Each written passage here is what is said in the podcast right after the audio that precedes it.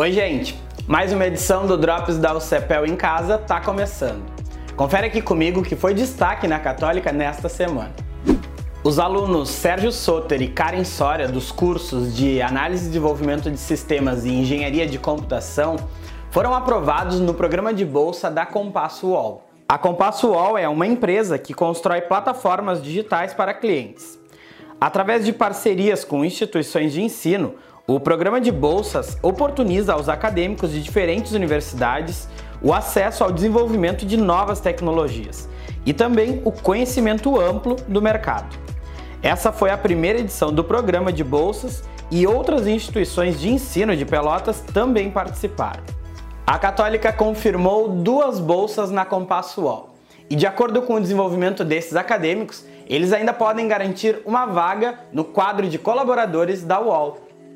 E tem novidade no Museu da Católica.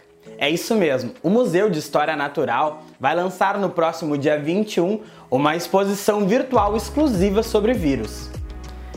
A exposição com o nome Vírus, que bicho é esse? Traz informações relevantes sobre o atual período pandêmico e, claro, outros conteúdos sobre os mais variados tipos de vírus existentes. A exposição virtual integra a Primavera dos Museus, um evento vinculado ao Instituto Brasileiro de Museus, o IBRAM, e que promove a divulgação das atividades da área. Confere todos os detalhes a partir do dia 21 nas redes sociais da Católica. E o curso de Fisioterapia da UCPEL retoma as oficinas em parceria com o Centro de Atenção à Terceira Idade, o C3. As oficinas ocorrem desde 2005. Em função da pandemia do novo coronavírus, não foi possível retomar as atividades em março deste ano.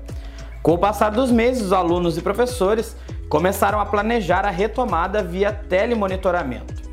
Atualmente, cerca de 50 usuários do C3 são beneficiados com oficinas virtuais e com as informações compartilhadas através de redes sociais. As oficinas ocorrem via Google Meet de forma virtual e os interessados em participarem das atividades de fisioterapia preventiva podem entrar em contato com os números de telefone que está aparecendo aqui na tela.